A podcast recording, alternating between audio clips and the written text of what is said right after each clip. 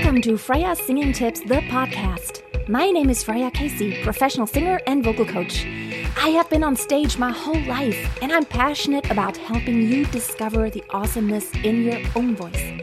Opera, musical theater, jazz, pop, folk, rock I have done it all, and I want to give you golden nuggets of advice on how to be the master of your voice. The tongue is a peculiar thing. You can do a lot of things with it. You can taste with it.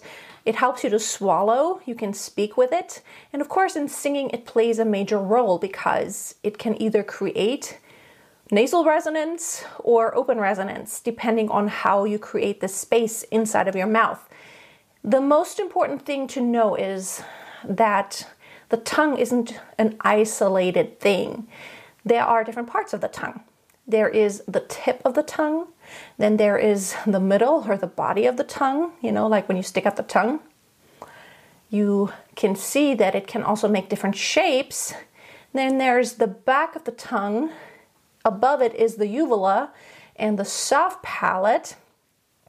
And really, the soft palate doesn't really work without the back of the tongue. It kind of goes together. It's really important to think of it as a unit and not the tongue as an isolated thing that just is in your mouth and you're supposed to put it somewhere. I know a lot of my students tell me that they can see my tongue going down whenever I'm singing an open ah. But what it feels like to me is not the tongue that I'm moving, it's more the soft palate, and I'm thinking of a wide space.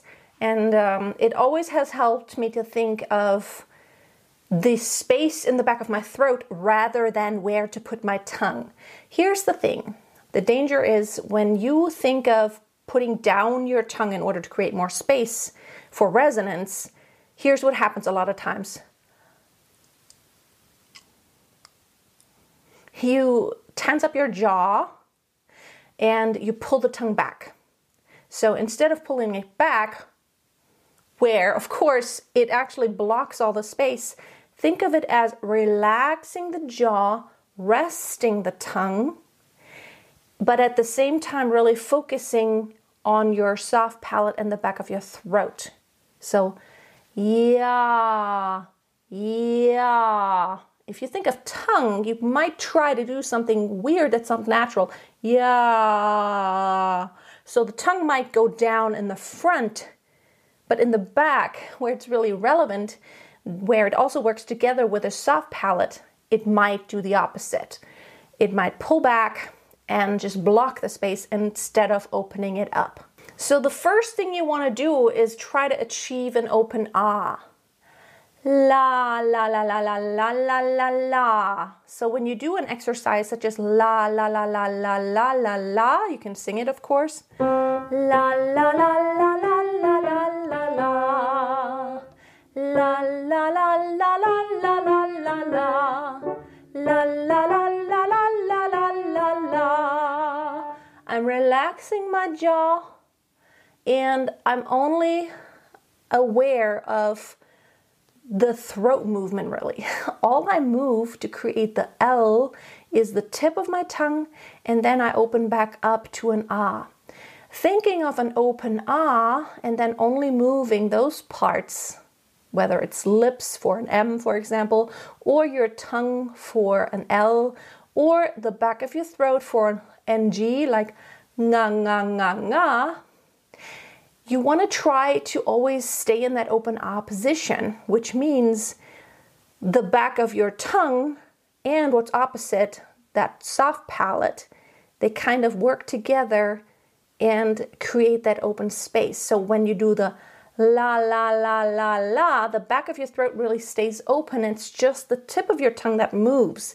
I think it's really a good exercise to be more aware of the difference between moving the tip of your tongue or really thinking of what is further back in your throat, your pharynx. La la la la la la la la la. You can do this in your lower voice. La la la la la la la la. Same applies for head voice.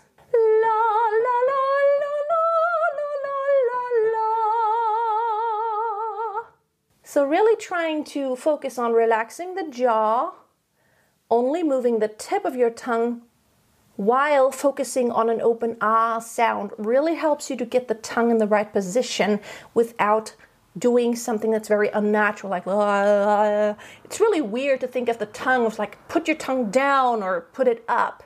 Um, it's really hard to control the back when you're thinking of tongue because when we think of tongue we really think more of the front part you know, where we can see it move. But what's more relevant for singing is really further in the back. And the problem is when you get a really tight, intense jaw, the tendency is to pull back the tongue, which then makes that muscle, that the, the tongue is basically basically like a big muscle, it makes it go all the way back and it makes it like this big muscle. It flexes. Ah, ah la la la la. See, but I when I do the la la la and try to think of just resting the tongue, just the tip of the tongue moving and the back of my throat opening up to create ah instead of mm, or something like that. That's when you really feel where the movement takes place that's relevant. If you want to check out more free resources, check out my website masteryourvoice.tv and if you have not read my book yet, you can get it on Amazon, Master Your Voice, for more motivation to get into great shape when it comes to your singing technique. See you next time, and until then, always keep a song in your heart and always keep on singing.